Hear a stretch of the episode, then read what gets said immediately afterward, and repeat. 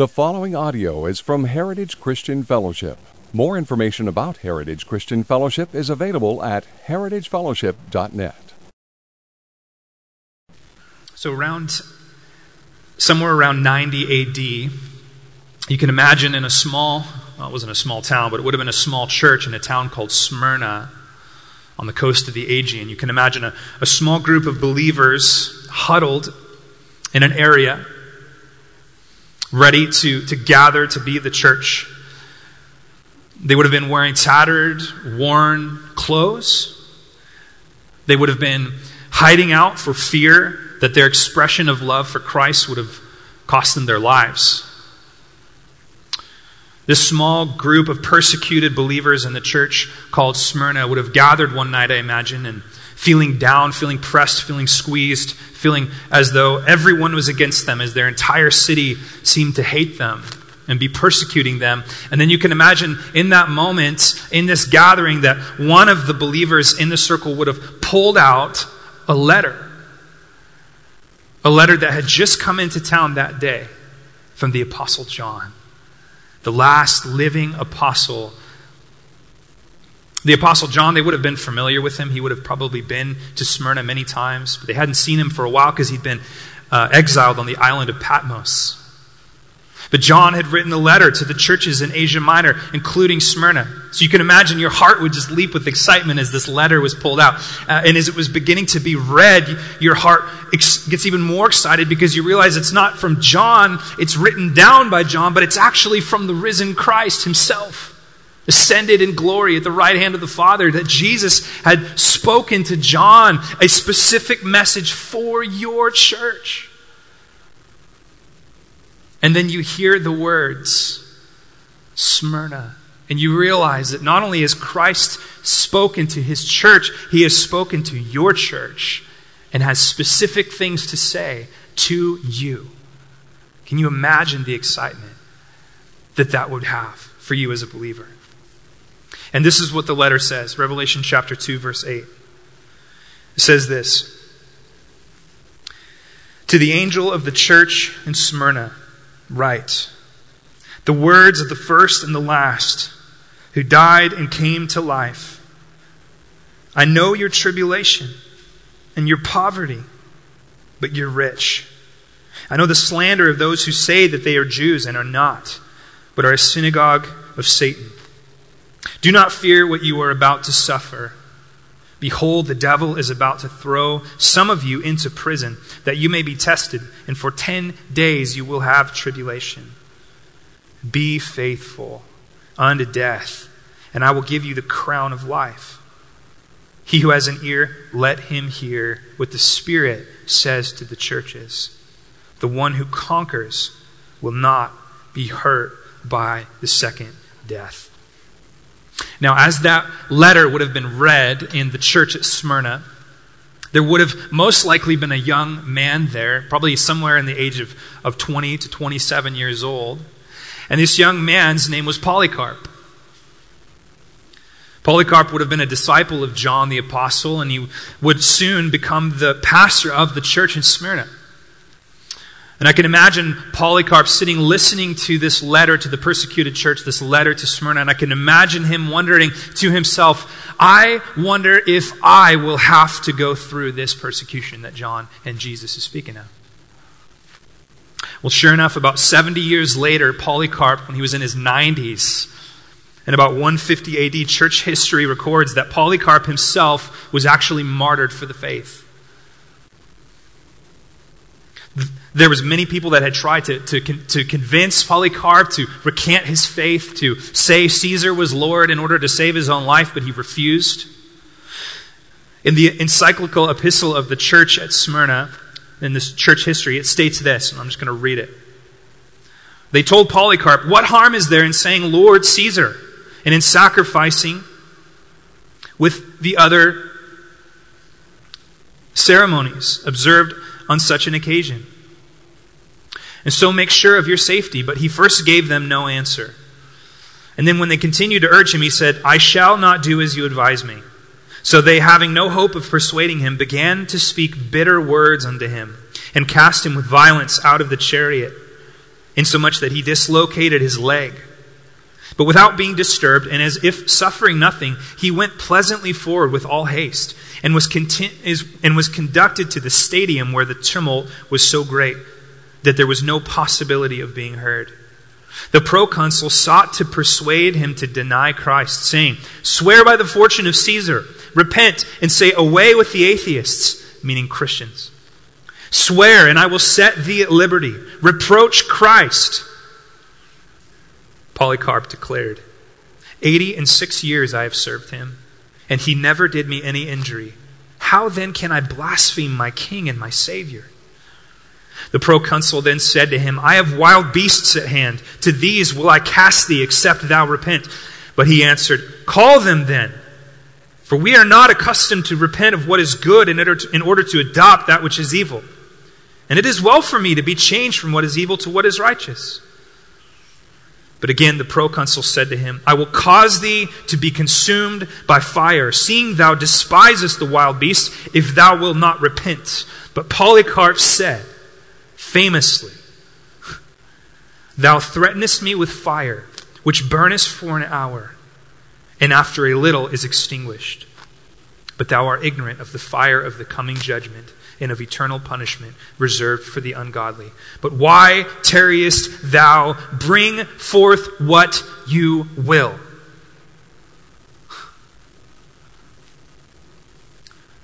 What brings a man like Polycarp to a place where he is standing before all of the power and the might of the Roman army and the Roman Empire, ready to be burned alive?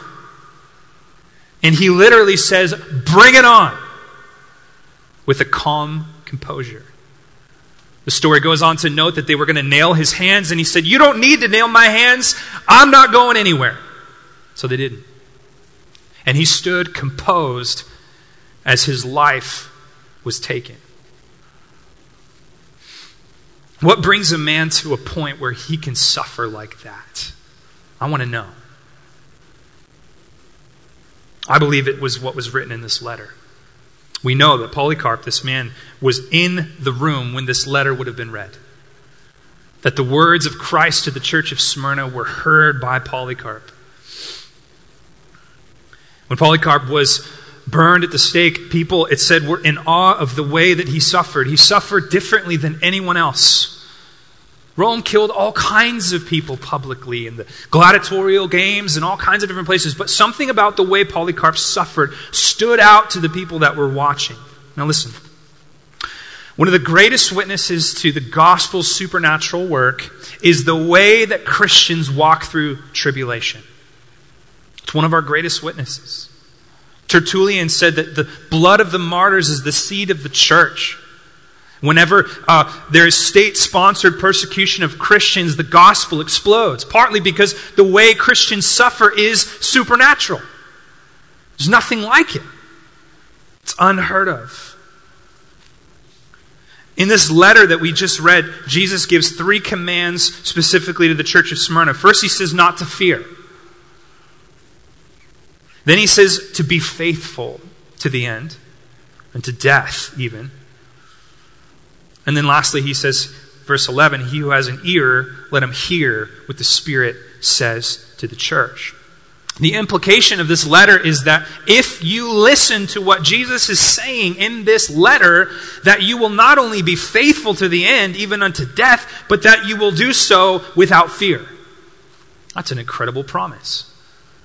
So, whatever are within the contents of this letter that we're studying together in Revelation chapter 2, 8 through 11, within it carries the key to going through tribulation, not only to the end faithfully, but in the absence of fear.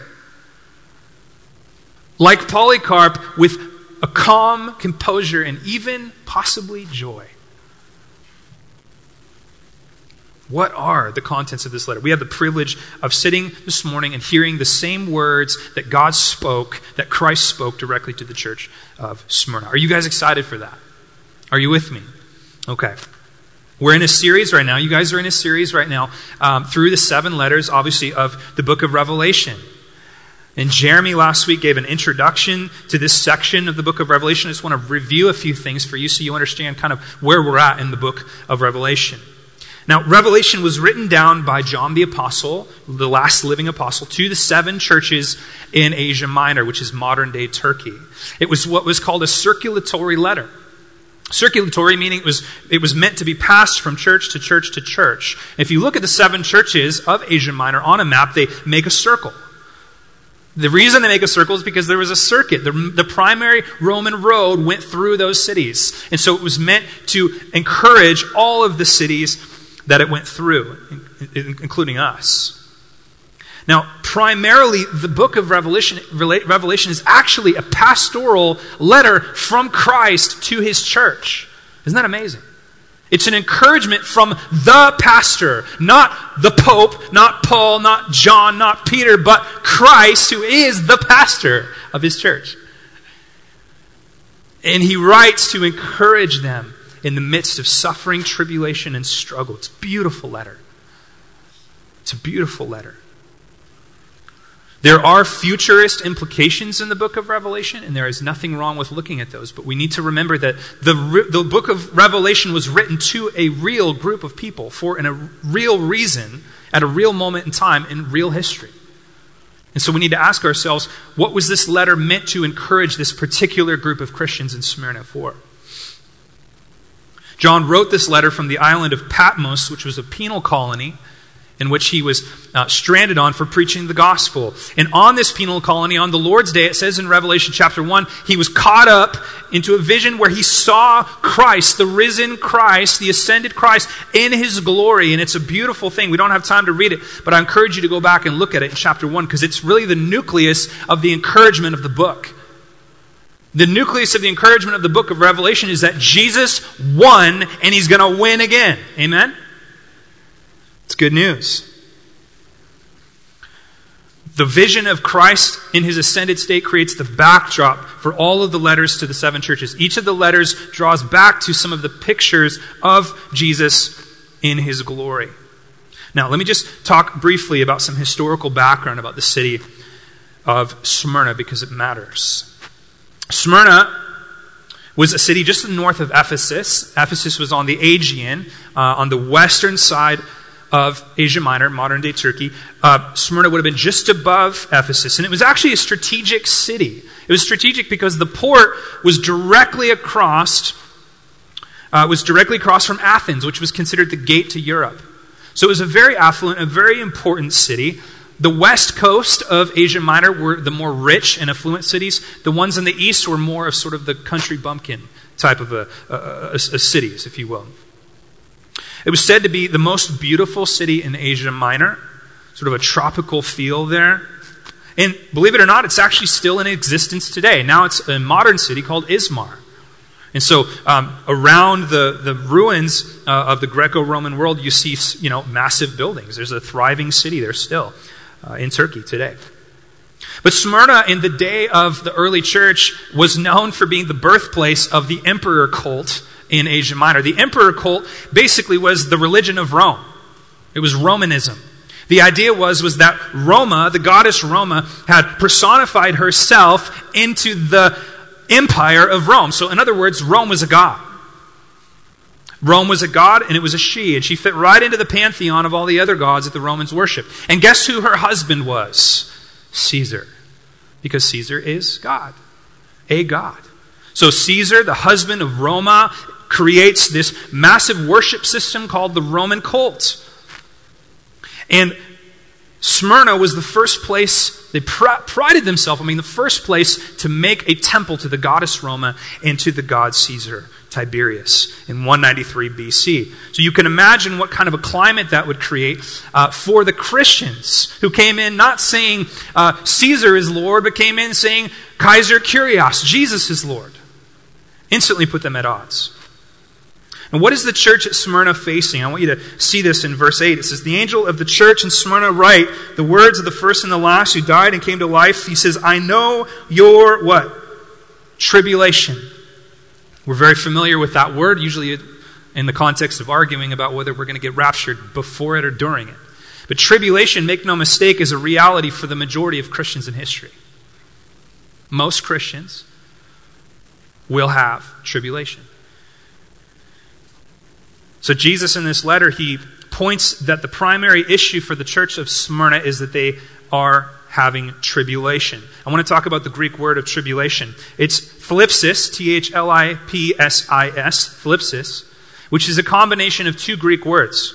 The first one is thalibo, which is to crush, press together, squash, hem in, compress, or squeeze. The other word it's a, a combination of is phileo, which is to break. Originally expressed sheer physical pressure on a man. So you put the two together and you get thlipsis anguish, affliction, distress. The idea is a deep degree of pressure and pressing on these Christians in Smyrna. Okay? This does not refer to minor inconveniences. This does not refer to, I have to wear a mask to church. Or I can't give someone a hug. Or I didn't have a parking spot at the grocery store. Or Mitch didn't play a song I liked. This refers to a deep pressure. Where literally, I don't know if you guys ever experienced this in your life, like you don't want to get out of bed in the morning because your life is hell. Everything about the life of the Christians in Smyrna was hard. There was an intense pressure which forced them to wait on the Lord. And by the way, I heard someone say this the other day. You know, waiting on the Lord is only waiting on the Lord if you don't have any other options. And that's when it's the hardest. You're pressed in on every side. There is no out. There is no credit card to use. There is no back line. There is no go to the ER. There is no call for help. It's just you asking God to help you. It's the only way. That's what waiting on the Lord looks like. And that's the kind of pressure these Smyrnian Christians were under. It's the kind of pressure that Christ ministers to them in. Let's talk about the shape of their tribulation. There's four particular pressures that was on the church in Smyrna. Number one, Poverty from ostracism. Poverty from ostracism. Look at uh, verse 9. He says, I know your tribulation and your poverty, but you are rich. So Christ points out the poverty of the church. Now, that's not metaphorical. These guys are literally broke. They're completely broke. The word poverty in the Greek implies lacking basic provision. So that's like, will we eat lunch today? Or ever? Okay, this is not like, uh, you know, I wish I had a new couch and I don't. This is like, we don't even know if we have food for today. The church in Smyrna was dealing with deep systemic poverty, which is interesting because Smyrna was a rich city, a thriving city, a bustling city. But because of the persecution, they were not allowed or able to uh, take part in commerce. Nobody would give them a job. They couldn't sell their goods. They were ostracized by their community. Therefore, they were broke. Because the church was poor, or because the Christians were poor, the church was poor. Now, we don't really know anything about this in the West, but I'm not here to make you feel guilty about that. Praise the Lord. But there are many Christians, particularly our Christian brothers who live in the Middle East, that once they declare that they are a follower of Christ, their family disowns them. They can't get a job, and they are persecuted and sometimes poor, oftentimes poor. This is a reality for many Christians. When Jesus said count the cost, oftentimes the cost of being a Christian is poverty. And this very, this very well may be a reality for us in our lifetime. There very well may be a point where there is a deep financial cost for declaring Christ. Could happen. The second thing that's pressing them is their persecution from Romanism. The Romans referred to the Christians as atheists. Did you know that? The reason was because the Christians refused to worship their Greek pantheon. They refused to go into their mall of cult worship, their mall of gods and temples to everything you could imagine and worship. They worshiped one God through the person of Jesus Christ. So they considered them atheists. The Pax Romana, which was considered the peace of Rome, Rome was the light supposed to bring peace to the whole earth. It was their utopian vision. The Pax Romana was based on this simple idea that the only way that works is if Caesar is Lord. And anything that threatens the idea of Caesar being Lord is a threat to the Pax Romana. It's a, it's a, it's a threat to the peace of Rome. And the Christians were threatening that because they refused to say Caesar Kyrios. Caesar is Lord. They refused to say it. So many of them were eaten in arenas by lions, burned alive, killed in brutal ways because they were seen as a threat to Rome. So they're dealing with constant persecution from the Roman cult. Thirdly, they're dealing with slander from Jews. Look at verse 9. It says, I know your tribulation and your poverty, but you are rich, and the slander or blasphemy, it could be translated, of those who say that they are Jews and are not, but are a synagogue of Satan. Now, there was an interesting relationship between Christians and Jews at this particular point in history. You see, Christians avoided persecution for the first 30 years of Christianity because they fell under the umbrella of, of the Jewish religion. The Jews had a pass. They had a pass from saying Caesar is Lord because um, the Romans understood the Jewish uh, monotheism, monotheism of worshiping Yahweh only. So, as long as Christians could hide under the umbrella of Judaism, they were fine. But the Jews started to get tired of the Christians. And so they actually, at one point, abandoned Christianity and started to actually say slanderous words, throwing them out in the cold to Rome. There were caricatures of Christianity that Jews would mockingly state about them, such as incest. Because they called themselves brother and sister, they mockingly said that Christians were incestuous. They called them cannibals because they talked about eating the flesh of Christ and the, drinking the blood of Christ. They, they uh, accused them of drowning their children because they baptized kids in the water. And of course, they believed that they were polytheists, that they worshiped multiple gods because of their claim that Jesus was in fact Lord. So, this was the, the tension between the Jews and the Christians. And Jesus refers to them harshly as the synagogue of Satan. Now, this isn't anti Semitic. This isn't uh, speaking out against Jews. This is speaking out against false Jews because as Romans tells us, there's true Judaism, which is part of our faith. There's true Jews and there's false Jews. These Jews were ultimately carrying out the will of Satan, which is to destroy the church because he hates the church. And then lastly, the, the last pressure on the church in Smyrna was a future and impending persecution and possible death. Look at verse 10. He says, Do not fear what you are about to suffer. So, in other words, you're about to go through something. You're about to suffer. Behold, the devil is about to throw some of you into prison that you may be tested for 10 days. And you will have tribulation. Be faithful unto death. And I will give you the crown of life. So now Jesus is prophesying to them that they are going to have a, some kind of a period of time where they're going to be literally in prison. So this is not a very comfortable situation that the church in Smyrna is in. They are considered the persecuted church. This is the letter to the persecuted church. They are systematically being squeezed and pressed from every side. Jewish, Roman, Greek, everyone is pressing in on them. They have no allies, no friends. And it's in this moment that the letter of Christ comes to bring comfort to them. So, what is the comfort? What is the encouragement of Christ for this church and for you and I, for anyone this morning that's dealing with tribulation? You know, the, the Christian life is full of what appear to be contradictions, isn't it? It's full of them. You know, for example, poverty, when you're a Christian, actually means riches. Death, when you're a Christian, it actually means life, doesn't it? Physical defeat is actually spiritual victory. I have seen people on their deathbeds, minutes from taking their last breath, be more rich and more free and more alive than I've ever experienced. Because Christianity is counterintuitive, because we are part of a kingdom that is not of this world. And it's this premise that Jesus uses to encourage this church. There's no better example of this counterintuitive reality than Jesus Christ himself, right? He came into this world, and even though he was poor as dirt, he was the owner of the universe.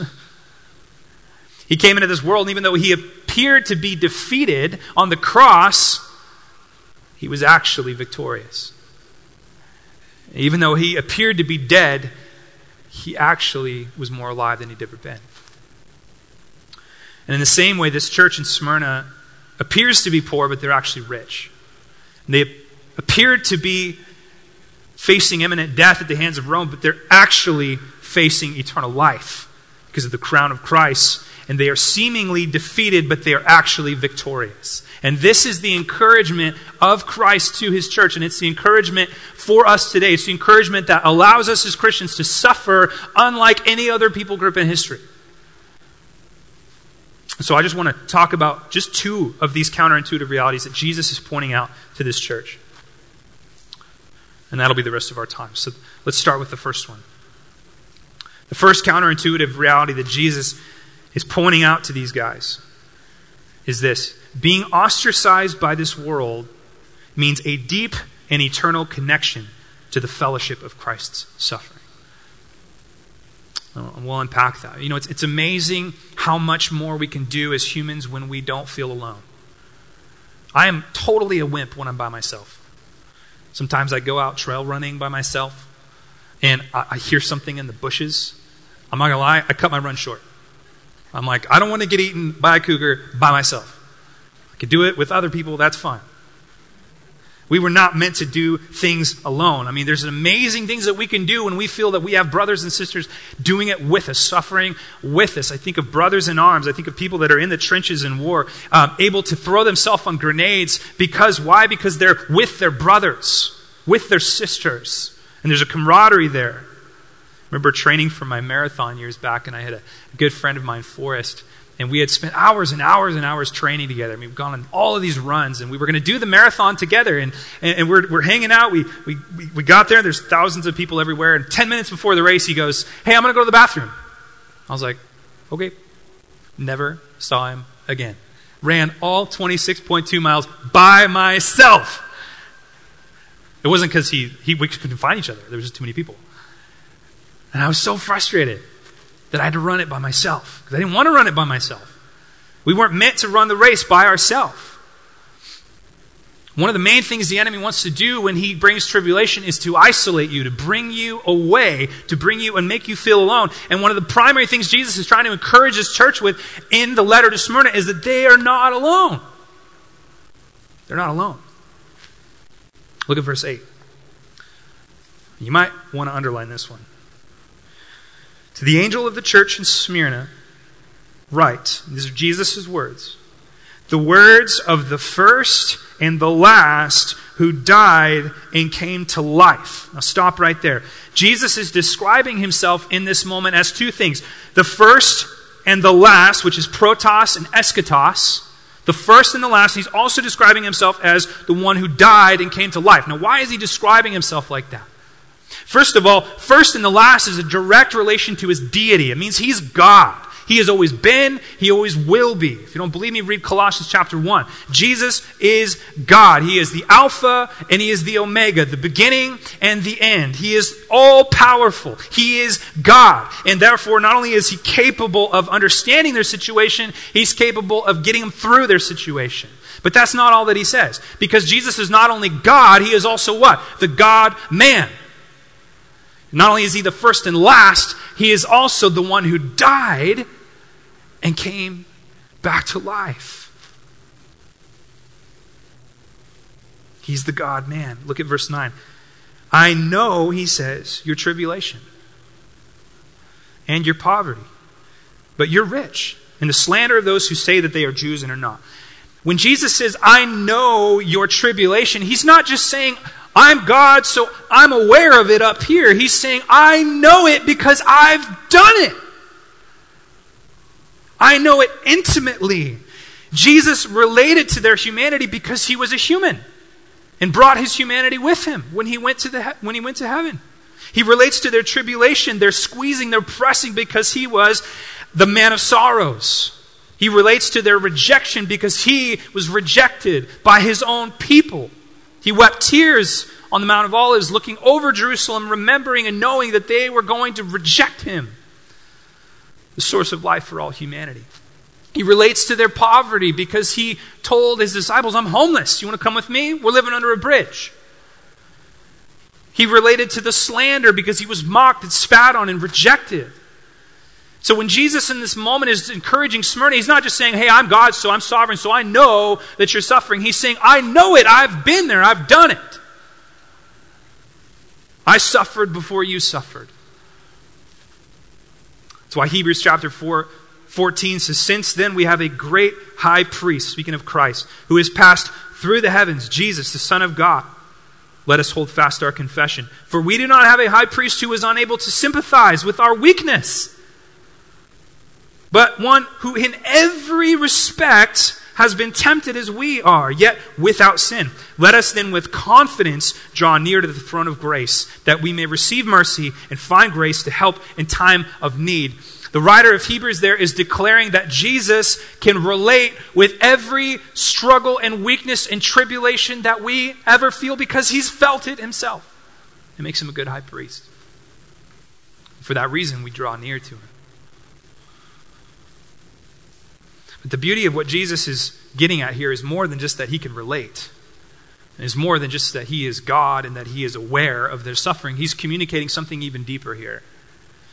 What he is communicating is not only that he suffered as well, but that he suffered first in order to take the hill. You know, there is a big difference between those that showed up at Normandy Beach first and those that showed up later. They both showed up. But one of them showed up to hell on earth, and the others showed up to victory. Some were able to take the beach because the beach had already been taken. What Jesus is saying here in drawing the church of Smyrna's attention to his death and resurrection is that he has been victorious first. He's taken the field. This whole death thing that you guys are facing, he's like, I already did it so that you will be victorious. It's incredibly encouraging. Hebrews chapter 12, verse 1. Why don't you turn there really quick for me? Just to the left. Hebrews chapter 12, verse 1 through 4.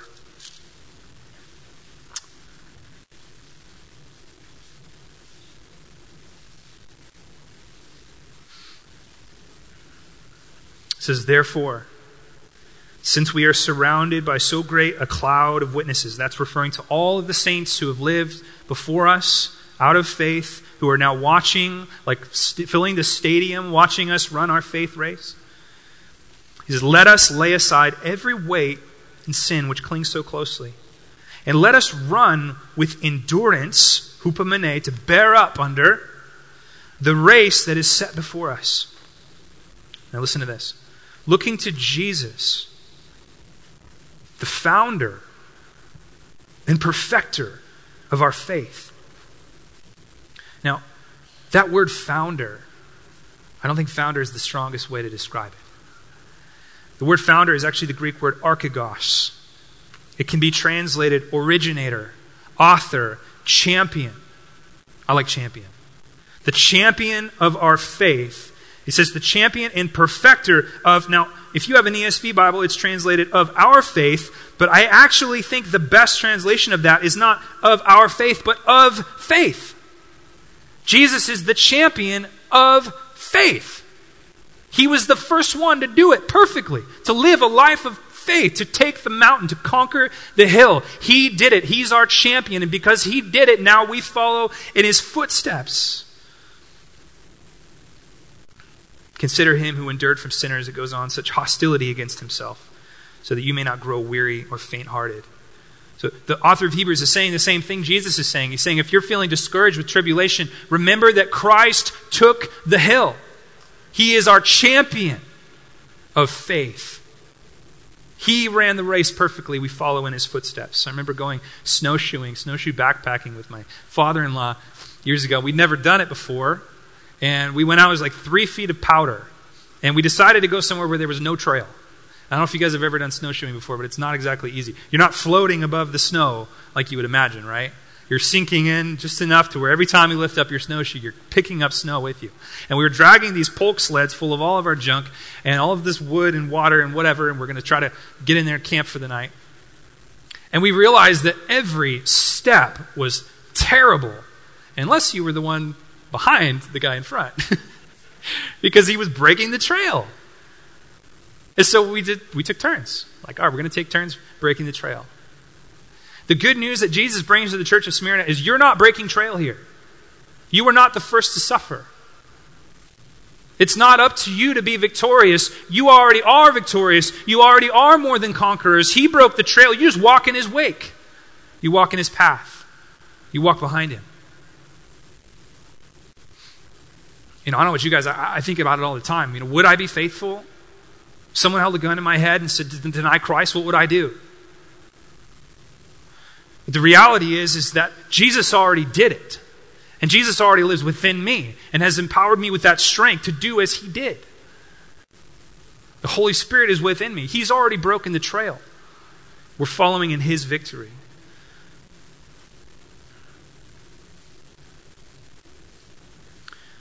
There's a little bit more to this, too, though. There's a little bit more to this. Tribulation and persecution also bring us into the fellowship and the community of Christ's suffering. There is a community to the suffering of Christ. Did you know that? There's a community to it. There's a, a fellowship of it.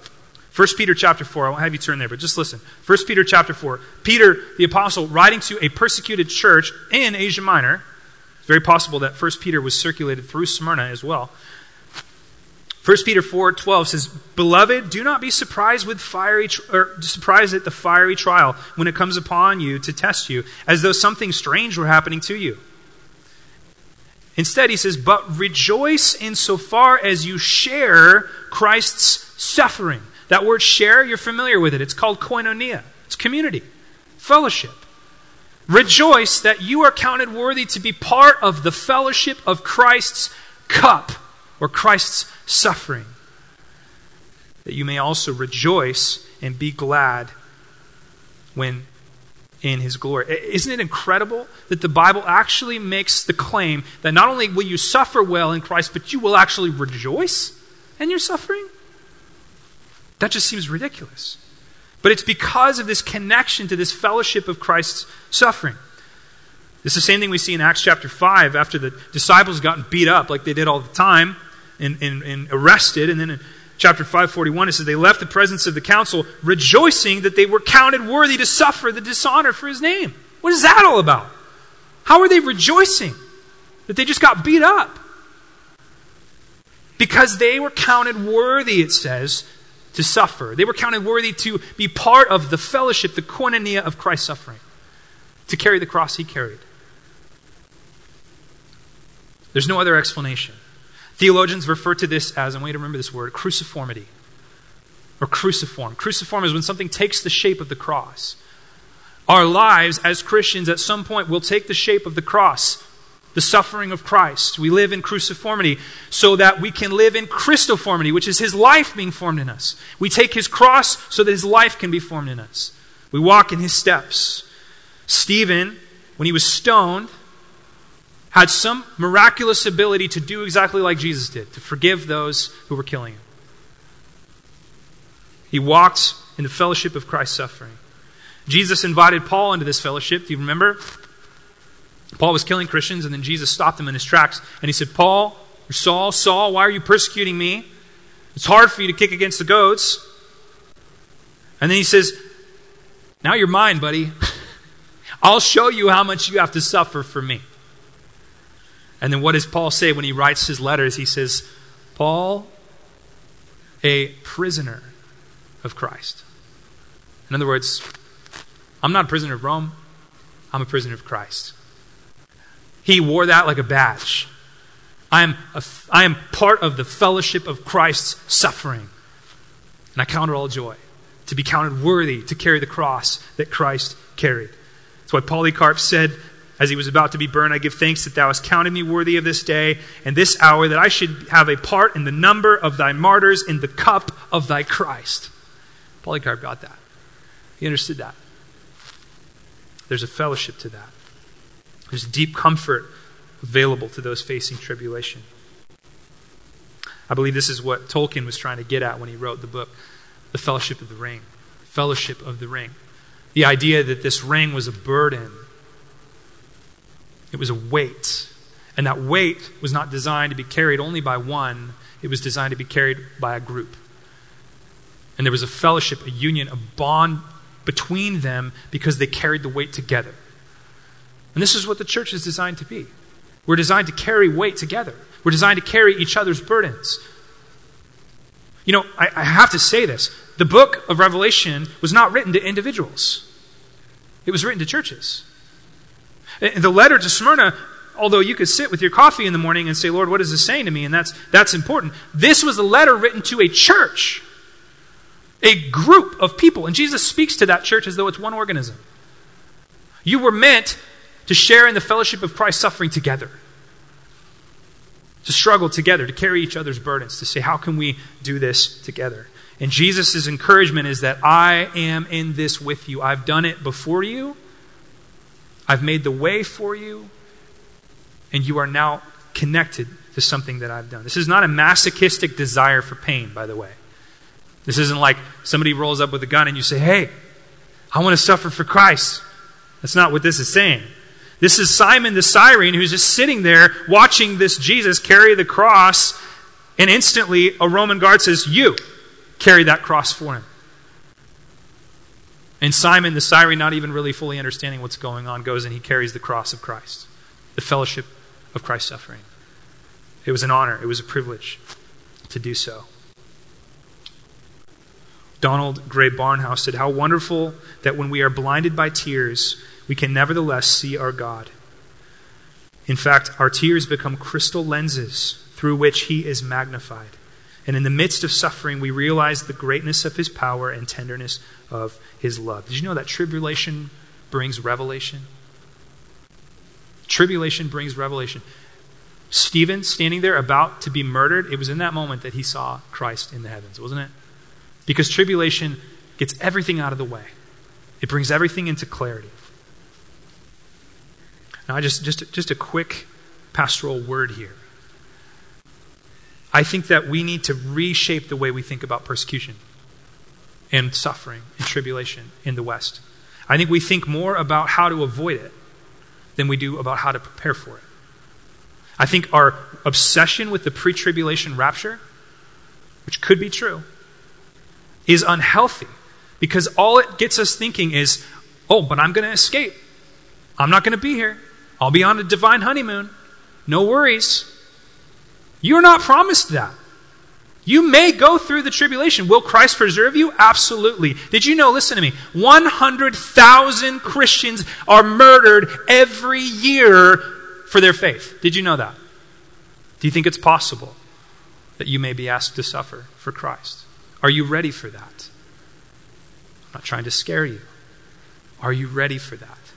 Don't hang all your weight on the idea that you're going to get raptured out of here before you have to go through anything hard. As Christians, we should be prepared. How do we prepare? Is the question. John Piper says wimpy worldviews make wimpy Christians. I don't want to be a Christian that's so focused on health, wealth, prosperity, and escapism that when struggle comes, I can't face it. I want to be a Christian with grit that has deep roots into the gospel of Jesus Christ, ready to forsake all for Him. So Bible saturated and Holy Spirit filled that whatever happens, we're holding on to our champion of faith. Amen? By the way, there's nothing wrong with pre-tribulation rapture. I'm hoping for that too. Okay, just for the just just so you know. There's one more counterintuitive reality that I want you to see here. Christ says to the church in Smyrna in verse 10, He says, Do not fear what you are about to suffer. Behold, the devil is about to throw some of you into prison, that you may be tested. The counterintuitive reality is this the destruction of our exterior life actually reveals the craftsmanship of our interior life. I'll say that again. The destruction of our exterior life reveals the craftsmanship of our interior life. So Jesus says to the church in Smyrna, You're going to be thrown into prison for a period of 10 days by the devil in order to be what? Tested. Okay? But who's doing the testing? Is it the devil? No. The devil is attempting to do the destroying. If I'm forging a, a sword in the fire, Okay, is the fire doing the forging or am I doing the forging? I'm the master craftsman, right? So I'm using the fire in order to accomplish my purposes. And the same way Christ is forging, testing his church, and he's doing it through the mechanism of the enemy's desire to destroy us. Fire has an amazing effect on something that cannot ultimately be burned. First Peter talks about this. It says, 1 Peter 1 6, in this you rejoice, though now for a little while, if necessary, you've been grieved by various trials.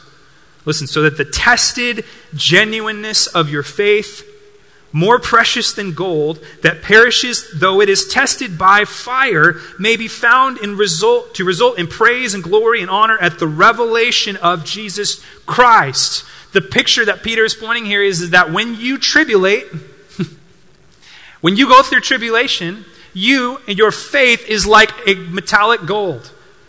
It can't be burnt. All it does is force the impurities to rise to the surface so that they might be wiped off the top. You've probably heard this before, but it's, it's worth noticing. It says in 1 Peter 1 6 that, we, that more precious than gold that perishes though it is tested by fire, may be found to result in praise and glory and honor at the revelation of Jesus Christ. It says, when he appears, we will what? Look like him. The craftsman who's purifying gold, when the impurities are purified all the way out, he knows it's done because he can see his reflection in the gold. When Jesus comes, he's knowing, he's going to know that the, that the testing is done because he's going to see himself in us. but what I want you to see here is I want you to see that there is a difference between testing, there's a difference between testing to check quality and testing to reveal quality. And I would say that the testing that the Lord does is the latter. He's not trying to check to see if we're faithful, He's testing to show and reveal the craftsmanship of what He's done inside you. Isn't that cool? It's what Paul's getting at when he says we have this treasure in jars of clay. In other words, the more beat up and broken and shattered the clay vessel becomes, the more it shows the value of what lies within it. Now, listen, there's no mistake here that the church of Smyrna is one of only two churches that receives zero rebuke. There's no rebuke for the church at Smyrna. Isn't that interesting? Why is there no rebuke? Because they've been purified. What have they been purified through? Tribulation, suffering, struggle. It has burned the impurities. These poor Christians who probably cannot even get a job are passionate and hungry for Christ and so aware of his riches. They've been purified. Why do we refrigerate food? Because bacteria won't live in a certain temperature. Why do we cook food? Because bacteria won't live in a certain temperature. Why does Christ purify his church through fire? To get rid of the impurities. I don't like struggle. I don't like tribulation. I don't like hardship. But make no mistake, the churches in the seven letters that receive the severest rebukes are the richest and the most comfortable and the most affluent churches. The churches that, re- that receive the littlest rebuke are the poorest and those who've seen the most hardship. So that's a warning to us because we've been blessed with comfort, haven't we? Guys, I, I don't work here anymore, so I'm just going to be honest. I keep bumping into people all over town. Hey, how's it going? You, uh, you going back to church? Ah, we'll get there. It's been like two months. What's stopping you? Ah, we just, we'll watch the live stream. Well, we've watched it once. Okay? I'm not, I'm not saying this is like two, I'm talking like six, seven, eight, nine people. And it's starting to concern me. It's starting to concern me because I don't think Christians are really taking seriously the importance of being together. And I think tribulation is coming. And we need each other more than ever right now. I think what the enemy is meant for evil, which is coronavirus, God is going to use for good. Christians need to get back with each other. And live stream is not church. It's just not. I'm not speaking to those that are concerned or worried about the virus. I'm speaking to those that have no reason not to be here other than the fact that they just wanted to go to breakfast Sunday morning. You need each other. Things are going to get hard. I'm not saying I'm a prophet. I'm not even prophesying. I'm just telling you. Things are going to get hard in this country. Anybody with two eyes can see that. Jesus is preparing his purified church for more purification. He's preparing his persecuted church for more persecution. Because what he's doing in them is the value. What he's purifying in them is the value. See, in the West, we just think about what God wants to do through us. But what Christ is thinking about is what he wants to do in us. We think about how big is our ministry? How big is my platform? How big is my influence? And Jesus says, I don't care about any of that. I care about the purity of the faith that is within you. Suffering and persecution and tribulation may be the best thing the American church ever sees. Because it's going to make us start thinking about what's important. So, what can actually prepare us to go through tribulation well? And the answer is in verse 10. Jesus ends his letter to Smyrna by saying, Be faithful unto death, and I will give you the crown of life. Be faithful unto death, and I will give you the crown of life. What's he talking about here? This isn't a crown of a king, this isn't a crown of a prince. This is a crown of a victorious athlete. This is the crown that the Christians in Smyrna would have seen people wearing around who were athletes, who were, um, you know, had won different things. This is a crown that a Christian in Smyrna would never get to wear because they were the refuse of their society. And Jesus said, Be faithful to me unto death, and I will give you a crown. The crown. It's his affirmation. You know, there's only one thing that really makes you change in life. There's only one thing that makes you really persevere. You know what it is? It's not grit, it's not determination, it's not discipline, it's not religion. It's a desire to please the Lord. That is the only true driving force of real change in your life. Jesus is saying, stay faithful may cost you your life, may cost you your job, may cost you your comfort, but it will bring a crown of life, the affirmation of myself, Jesus would say. The fear of man is a trap. There's freedom in desiring the affirmation of Christ and Christ alone. But there's more than just this affirmation. It's the crown of life, he says, the crown of life and then in verse 11, he says, He who has an ear, let him hear what the Spirit says to the churches. The one who conquers will not be hurt by the second death. What is the second death? The second death is hell. I like Rick Boya. He says, The question is not if there is life after death, but if there is death after life. Everyone's going to have life after death. The question is, will you have death after death? Is the last heartbeat that you have the first breath you breathe in hell? Or is the last heartbeat that you have the first breath that you live in Christ's eternal life? And Jesus is saying the reward for faithfulness is eternal life, the crown of eternal life. I can't help but picture it in my head. When you look at the word tribulation, the squeezing, the pressure, the uncomfortableness of it. Uh, you know what I think about? Maybe it's because I've had three kids. I think about my little babies when they hit nine months in the womb. Things were just, yeah, getting tight in there, man pressure. And then those contractions start. These contractions make the baby go, okay, I want out of here. I know it's warm in here, but I want out. Without the contractions, the baby doesn't want out, right? Without the tightness, without the squeeze, without the uncomfortability, the baby doesn't want out. And that's exactly what Christ does in us. You know, Christian maturity is growing out of this world and growing into the next one. And the more uncomfortable you are here, the more excited you are to go there. It's contractions. This tribulation is getting them somewhere. So, how do we tribulate? Well, by remembering, falling more in love with Jesus, and being more aware of His promises and His work and His reward and His resurrection life and His victory than anything that the news and anything that the world and anything around us is saying right now.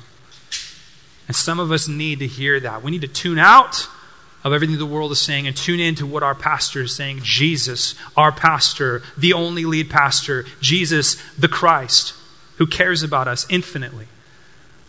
Tune into his words so that, like Polycarp, we can say too, Leave me as I am, for he that giveth me strength to endure the fire will also enable me without your securing by the nails, to remain without moving in the pile.